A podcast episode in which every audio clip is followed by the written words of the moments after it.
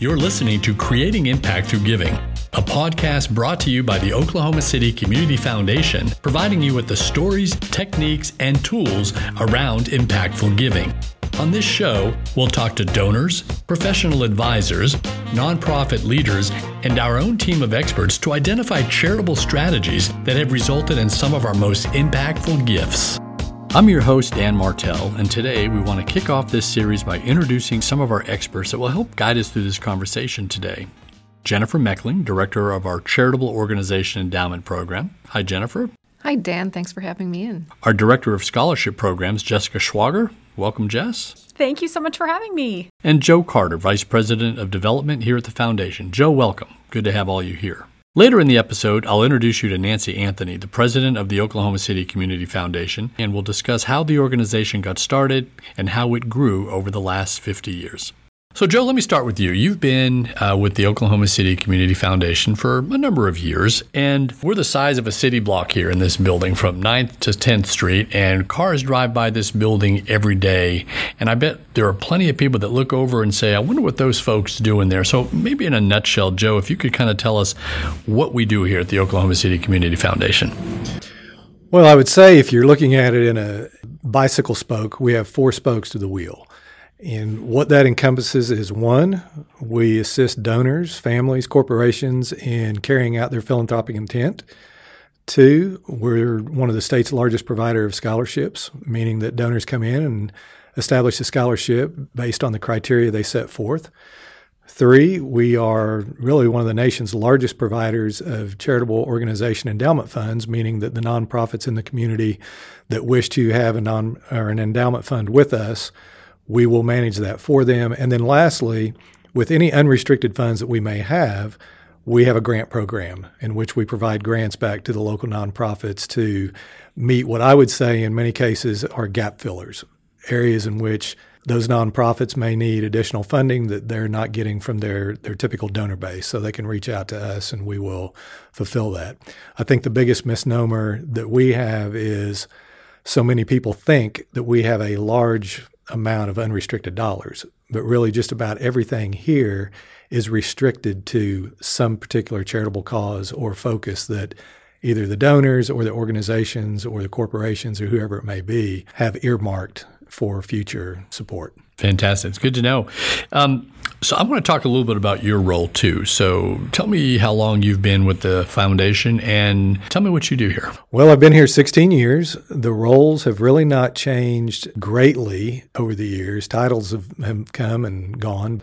So I've been in the nonprofit space for about 30 years. I came in here really to enhance and broaden our relationships with professional advisors, that being attorneys, trust officers, CPAs, really helping them understand what the community foundation could assist them in as they help their clients, whether it be in estate planning, tax planning, business planning. Over time, that kind of morphed into plan giving.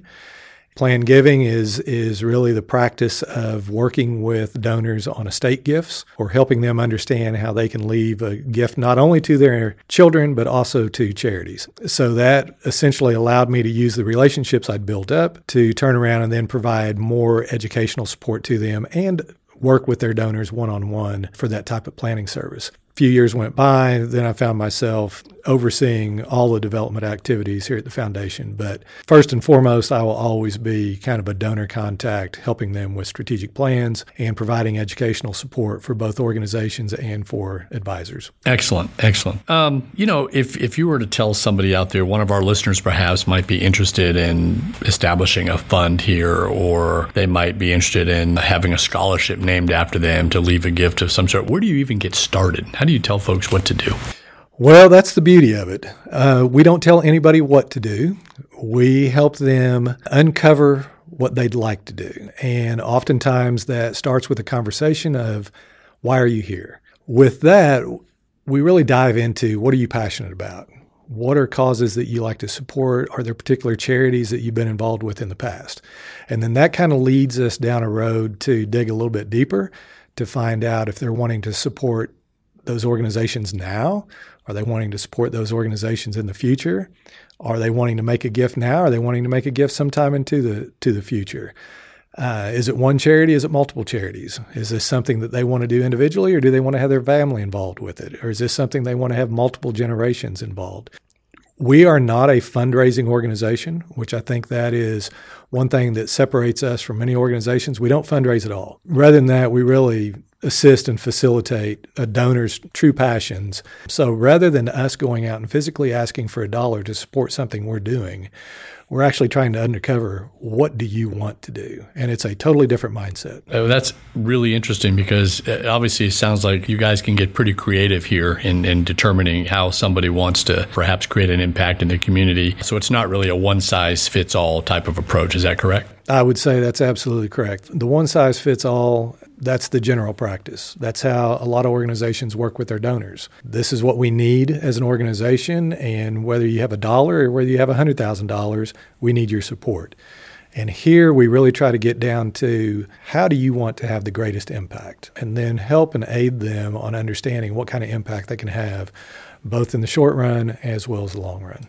I guess the question I have then too is why OCCF? Why give through us and not through your financial advisor? Perhaps let's let's talk a little bit about the the difference between here and something else. Well, again, I think the the thing that separates OCCF from uh, especially larger commercial outfits or financial institutions and and so forth is we are a local charity the money is here, and oftentimes the money is made here, and many of our donors like the fact that the money is going to stay here. Um, and we try to think of ourselves as more than a money manager, because at the end of the day, you can go to any financial firm and have them manage your money. But what we try to bring is we have an excellent staff, a very knowledgeable staff for those donors who oftentimes they may have a cause they want to support, but that doesn't necessarily equate to a particular charity.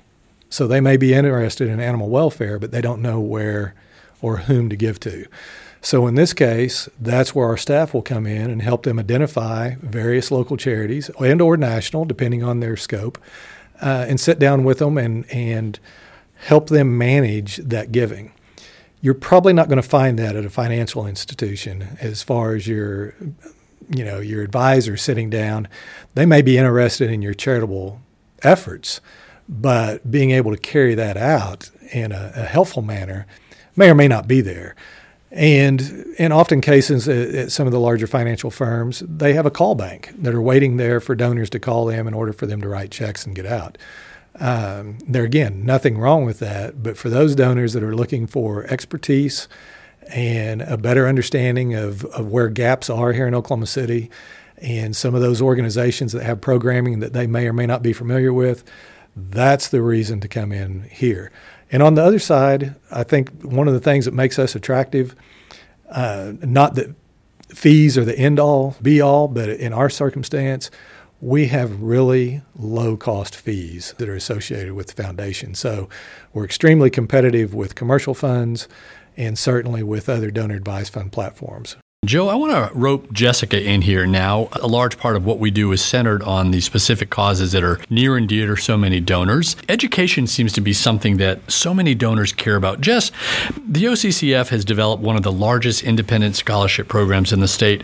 What do we need to know about giving and receiving scholarships? A great question. Well, when it comes to scholarship programs, like you said, we are the largest independent scholarship provider, so a lot of donors don't know that. Um, what's interesting about that is we have a really great network that we work with to promote our scholarships. Uh, so that's really great for sometimes donors just don't know how to uh, promote scholarships out to students. So I think that that's really unique about us.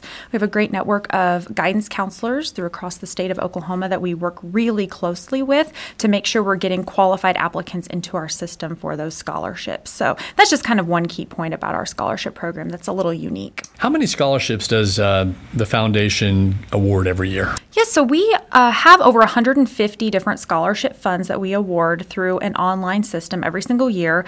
And we have, uh, this past year, we awarded right around 800 scholarship recipients with scholarships. Um, both high school and uh, college students can receive our scholarships as well. That's that's a lot of folks. It's a lot of folks, yeah. And I, can imagine that uh, a lot of these students are pretty surprised when they find out they receive a scholarship. Oh yeah, all across the board, the responses we get. Uh, we we send award letters, and this year has been a little bit unique because we'll send uh, emails and even do phone calls to notify the students. And I mean, I've had reactions to where they're they've started crying about the scholarships. Um, you can hear the excitement and the. I've heard one student like I remember she was kind of shaking and she was uh, jumping up and down with her mom and hugging her mom, and so we have all sorts of responses. That is outstanding. Um, so you mentioned that scholarships are available for college students as well. How does that work? Yeah, yeah. So we really have kind of. Um, two different kinds of scholarship, really. A lot of times, uh, when donors are setting up scholarships, they will um, be pretty specific in the, the requirements of where they want their scholarship to go. Um, and for the most part, about, I was looking at the uh, numbers from last year, we awarded about 50% of our scholarships to students in high school. So the students have to be uh, graduating high school seniors, and they apply during their senior year for these scholarships. And then the other portion of our scholarships are for college college students. So whether they're at OU, OSU, OCU, UCO, wherever they are, they can apply for scholarships as well. You know, one of the things I know that you guys do a lot here at the foundation is um, you award the scholarship recipients with luncheons. Tell me a little bit about how that works. Yes, every single year, um, except for this year, sadly, um, every single year we notify students if they have received one of our um, Community Foundation Scholars Awards or New Opportunity Scholars Awards. What those are, so the New Opportunity Scholars Award is for first generation students, and then the Community Foundation Scholars Award is for students who um, work really hard with community service. Uh, both of these students have to be from 53 high schools throughout central Oklahoma. So, in order to qualify for those particular scholarships, they have to be from those high schools. And so, once they're awarded with the scholarship, then we work really hard with their guidance counselors to coordinate times for those students to actually come in and, and come in for a luncheon. They get to, we invite donors in, the donors get to sit with the students, and, and then we hear from um, past scholarship recipients, the president of our scholarship committee. So, we have all sorts of guests that come in throughout the a week. We schedule it over a week because we have um, about 170 students over the course of a week that will come to this. But it is so neat to get to hear each student's story and um, just get to honor them in that way. I want to back up a second. You mentioned um, first gen. Yes. Tell me about that and how that works and how special that must be. Oh, I love working with first generation students. Um, and how we define it, I think, is a little bit different than how other places define it. But um, for our first generation scholarship, students' parents nor their grandparents could ever even step foot on college. So they're brand new to college. And the reason for that is we want to then award them and we give them this booklet to complete that really sets them up for success to get to college. Once they complete that booklet, then over the course of their senior year, we then award them with a scholarship. So that booklet includes things like applying for college admission, uh, taking a campus tour, doing some sort of community service component that really makes their application look competitive, and then doing financial aid workshops and FAFSA workshops. So once they do all of those components, then we say, hey, congrats, you completed this book. Here's a $2,000 scholarship for when you attend college. So we really hope that that gets them prepared for the actual college experience. Fantastic! Uh, I can only imagine what some of those students must react when they oh, find yeah. out they win the uh, the award the awarded the scholarship. That's that's exciting. Um, why do you see such a rising interest in creating scholarships among our donors? That's a great question. I see interest all across the board with donors, but I think the one main thing is that it leaves a lasting impact on education for the rest, I mean, forever. So if a donor sets up a, an endowment, we get to honor them or whatever legacy they'd like to leave with a scholarship forever, long past the time that that donor has passed away. Um, we get to leave a, a, legacy for education. And I do see um, a lot of scholarships come in as some sort of like a memorial type scholarship. Um, and a lot of times that's to honor a loved one who has passed away and then their passion for education as well. And I think that's really neat because it just, every single year we get to honor a new student in memory of that loved one. And every year they get to tell the story of that loved one forever. So I think that that's really a, a key reason why. That's fantastic. That is excellent to know. Um, what's something that you look forward to doing about your job? And is there a favorite success story that you might have in particular? I would say the one thing I really look forward to every year is going out to college fairs. We get a schedule together, and then we actually get to go out and meet with high school seniors and promote our scholarships and tell them what um, what our scholarship application is all about. I love that interaction with the students. That is absolutely my favorite part, and I, I would say that probably if you talk to our team, um, that's one of their favorite parts too, is just getting out there and talking to students. As for success stories, um, so, one thing, in, in, addition to working with students, is uh, we work with guidance counselors from across the state of Oklahoma. And last year, which was my first year here, I worked really hard with Rick Fernandez, who's in charge of our Central Oklahoma Guidance Counselor Network, uh, to produce a uh, summer institute. And so, what the summer institute is, is that he um, coordinated with people from Texas, people from all across the state of Oklahoma that are in um, higher education and admissions. And he pulled those people in to then provide a two day conference with guidance counselors from across the state to just give them extra education when it comes to college admission. So I have to applaud him for he got all that together. And that's in addition to everything else we have going on. And so I think that's really a success story that we were able to get that together. And um, talking with him, I think, you know, every couple of years we'll keep doing that and keep educating people from across the state.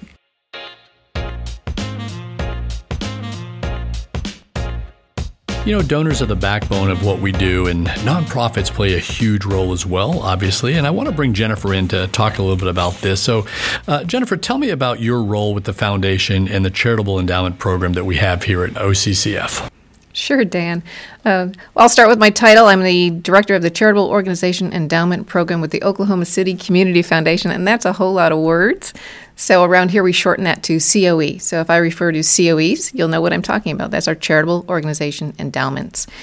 And that's a group of about 370 organizations that have permanent endowments at the Community Foundation. Uh, about a quarter of our holdings are in those endowed funds. So that's a lot of money that's going back out into the community every year. It's about $8 million.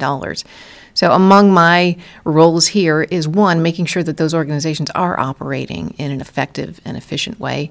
And two, is helping those organizations build support for those endowments so that those endowments can grow and provide support for even future generations and needs in the community.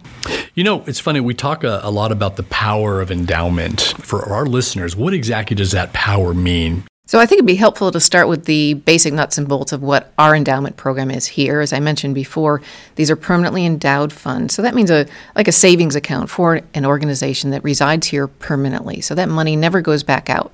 What we do is we try to grow that fund through investment performance. So we have an investment committee who does a really good job of making sure that those investments have a slow and steady growth pattern so that that money will grow over time. And then each year, each organization is given a check for 5% of the market value of that fund. So they get a little bit of money each year and that fund continues to grow. So the growth comes from that reinvestment, and that compound interest is really what the magic of investment comes from. You know, it reminds me of the adage the best time to plant a tree is 20 years ago. Well, the best time to start an endowment fund is about 20 years ago. The second best time is now. Um, this is a gift that a board or staff or donors can leave to the community and to the organization, and they can plan for that future. Uh, the best way to illustrate it, really, I think, is a good example. I'll use some small numbers and we'll make some assumptions on the investment performance for a fund is just sort of average over this time period. So if I, as a donor, gave your organization $500 a year for 20 years, that would equal I'm not good at math, Jennifer, so I'm going to let you fill in the uh, fill in that number. that's uh, about ten thousand dollars over 20 years. So that's ten thousand dollars. I think anybody would consider that a fantastic gift. Absolutely. Now, if we choose to give that in a different way, if instead of taking that $500 each year and we put that into an endowment fund as opposed to into operational funds, that $500 a year into an endowment, operating the way that our endowments do here, same amount of money, giving $10,000 at $500 a year, that total impact would be uh, about $20,000. So that's made up of about $13,000 in the market value of the fund that's grown over time, and that organization will have gotten about $6,400 in that 5% check every year. So that $10,000 versus $20,000 for the same amount of money being given. And I can do even better than that. That same $10,000 given all at once at the beginning of that 20, uh, that 20 years, if that was invested in the same way, so given at the beginning of the 20 years, matured over time, that same $10,000 would have yielded over $31,000. Wow. So that's a made up of that 5% distribution will be over $13,000 and the fund itself will be worth over $18,000. Well, and again, we go back to, you know, the title of our podcast. That does indeed create quite an impact. Um, you know, you mentioned you work with, or the OCCF works with 360 plus uh, nonprofits. You're obviously talking to a lot of people every day. What's your favorite thing about working with all these different nonprofits? Well, I like to say if you've seen one nonprofit, you've seen one nonprofit. They're all different, and that's one of the things that I enjoy so much about it. We have everything from small organizations that have no paid staff up to universities and hospitals. So everyone that I deal with has a different story, they have different passions, and they have different concerns in the community, and they're trying to meet those concerns in different ways. So I just enjoy the variety of it and the way that we can help them in different ways.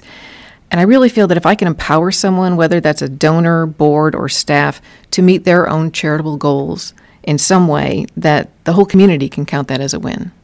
You know, one of the things that um, I've certainly learned since I've been here is that we do a lot of educational type of events to bring people in to kind of teach them a little bit about what we do and, and sort of get them involved that way. What are some of the things that you do for nonprofits in the community? We have several series of workshops in normal times that we run here at the Community Foundation. One is called The Seeds of Plan Giving, and that's a series that Joe Carter has been heading up for several years.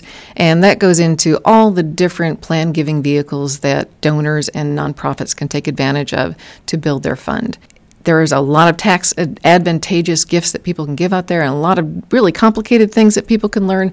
But if we learn some small little bits of it, we can attract some of those gifts from those generous donors and they can do it in a strategic way. So that series is all about all those different ways that we can give strategically toward a better community.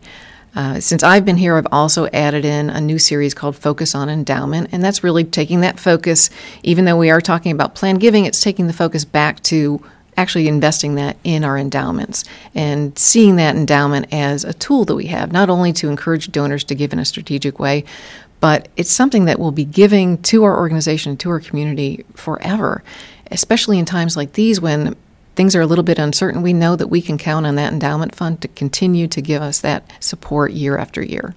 That is excellent. Um, I'm just curious to know: Have you had um, have you had nonprofits after, after attending one of these events? Have you had some of them call and say, "I'm in"? Absolutely. Uh, I had somebody call me and say, I've never been excited about fundraising before, and this excites me because I can help a donor give in a really strategic way that will have real lasting impact. Fantastic. Um, everybody has something that has really touched them along the way. Do you have a favorite endowment success story? I actually do. And anyone who's been to any of my workshops has probably heard me talk about it because it is such a wonderful story. There's a small organization that is volunteer only, and they're made up of volunteers from across the state, so they're rather loosely knit. And they started their endowment fund about 10 years ago with an initial gift of $12,000 in that 10 years, their fund has grown to 10 times that. And that is just through persistently applying for matching funds through the Kirkpatrick Family Fund. And they've managed to grow their fund over that time. And that's with, as I said, no paid staff at all. So if they can do it, anybody can do it.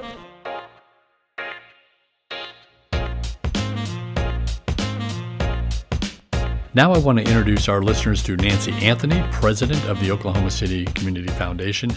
Nancy, your name is synonymous with this foundation. And you mentioned to me at one point that you've done every job here, including preparing meals for the staff, which I think is fantastic.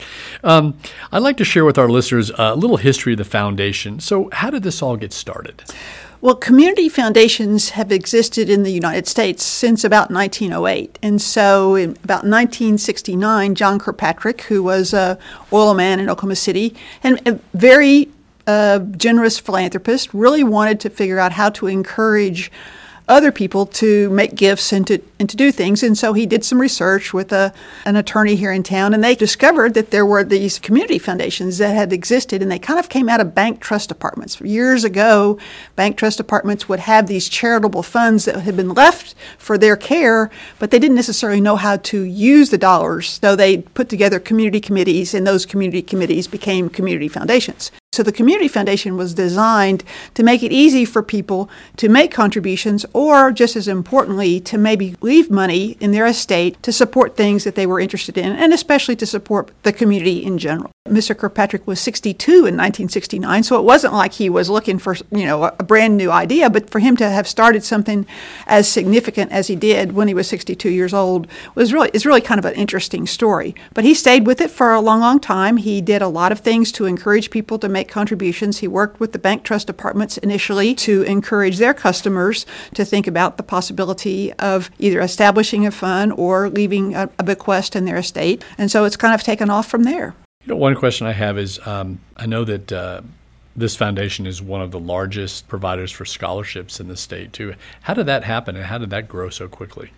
Well, scholarships are something that many donors really understand. So there were a couple of initial people who wanted to set up scholarship funds, which the Community Foundation did. And one of the very first ones was Edward Gaylord, who was the, the publisher of the Oklahoman at that time.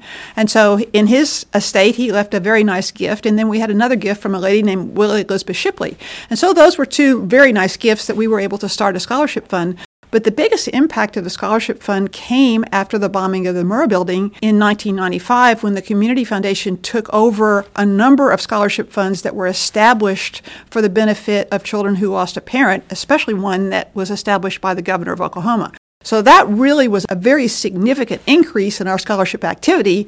But what it did was give us the opportunity to say, hey, we're able to support and to administer scholarships. Are there other people who would want to do that? So since that time, it really has taken off, primarily because we have the staff support to administer scholarships. They're very labor intensive. You have to work at it. And because we had enough of a basis for doing it as a result of those initial gifts and then as a result of working with the Survivors Fund, then the scholarship program has really exploded.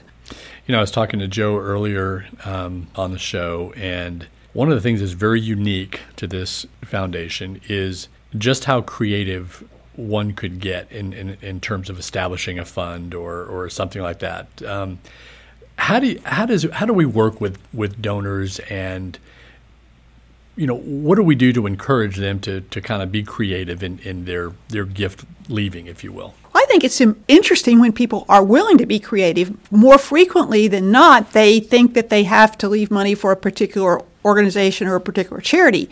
But when they really think about what they would really like to do, the best story that I know of that is Margaret Annis Boys who had had no heirs, had no brothers and sisters, had no one to leave her her funds to, and went to her her trust officer at the bank. He said, "Well, what do you want to do?" She said, "Well, I guess I'll have to give it to the university or give it to the church." He said, "Well, what would you really like to do?" And she said, I'd really like to beautify Oklahoma City, the parks and the natural beauty of, of the community. He said, I think I know a way that might be able to help you to do that. And he was familiar with the Community Foundation because he had worked with Mr. Kirkpatrick. That has created just one of the most incredible opportunities for us to take her words, to take her ideas, and then put a program around it that really uses those dollars efficiently and really has made an incredible impact in the community. It was a large gift at the time, but in terms of the impact that it has had to attract other dollars and to attract other interests, it's really been important. But a lot of that just came from her creativity and her willingness to think about what she would really like to do. Fantastic. Um, when you arrived here, you, you've been at the foundation for 30 years? Ish, somewhere around there. At least. Okay. okay. Uh, what do you what do you see as the most significant change over the last 50 years since Mr. Kirkpatrick started this foundation? At the time I started, we many of our donors were still alive and we were working with a lot of organizations and a lot of endowment funds and a lot of very fixed distributions of things. And since that time, a lot of the donors of the funds that have come in here have come from people after they've passed away. So there's less donor involvement in many of those kinds of things, but we are able to then take the donors' wishes and then try to implement those in the community. And I think that expansion of the ability of the Community Foundation to actually address current community needs based on information that donors might have left, whether it was about health care or about children or about education, but taking those interests and say, well, how would you do that now in Oklahoma City? You know, um, one of the questions I wanted to ask there's a sort of spontaneity that tends to happen sometimes depending on weather or different circumstances. And the foundation seems to be so equipped and quick to act on when if we have a, disaster of sorts. How, do, how, do you, how does that work? I think that's a very significant role that the Community Foundation has established in the community to be able to serve an immediate need. If you think about other organizations in the community who are very well situated to do specific things, whether it's the Red Cross or the hospital or the Boy Scouts when they know how to do very certain things, but to be able to respond into a variety of issues is kind of what our opportunity is to be able to work with donors to, to respond. Right now, frequently we go on and work with other organizations to actually accomplish that, but that flexibility that we have to actually take dollars and put them together with other people and then ac- accomplish a mission depending on what the need is is probably one of the real assets that we bring to the community that probably is just unique to what what we do because we don't operate any specific programs. We work with donors to try to accomplish what they want to. what do you see the foundation going in the future? I think that there are lots of people now that understand that whatever gifts they have or resources they have can really be impactful over the long term and they can be very thoughtful about that and can think through how they might want that to happen, then that they can set those kinds of things up with the expectation that others going forward can administer those things based on some general guidelines like the Margaret Annis Boyd Trust. I mean, we don't do orchestras with the Margaret Annis Boyd Trust. We plant trees because that's what she wanted to do. But we know where to plant the trees and how to plant them and, and how to do that well.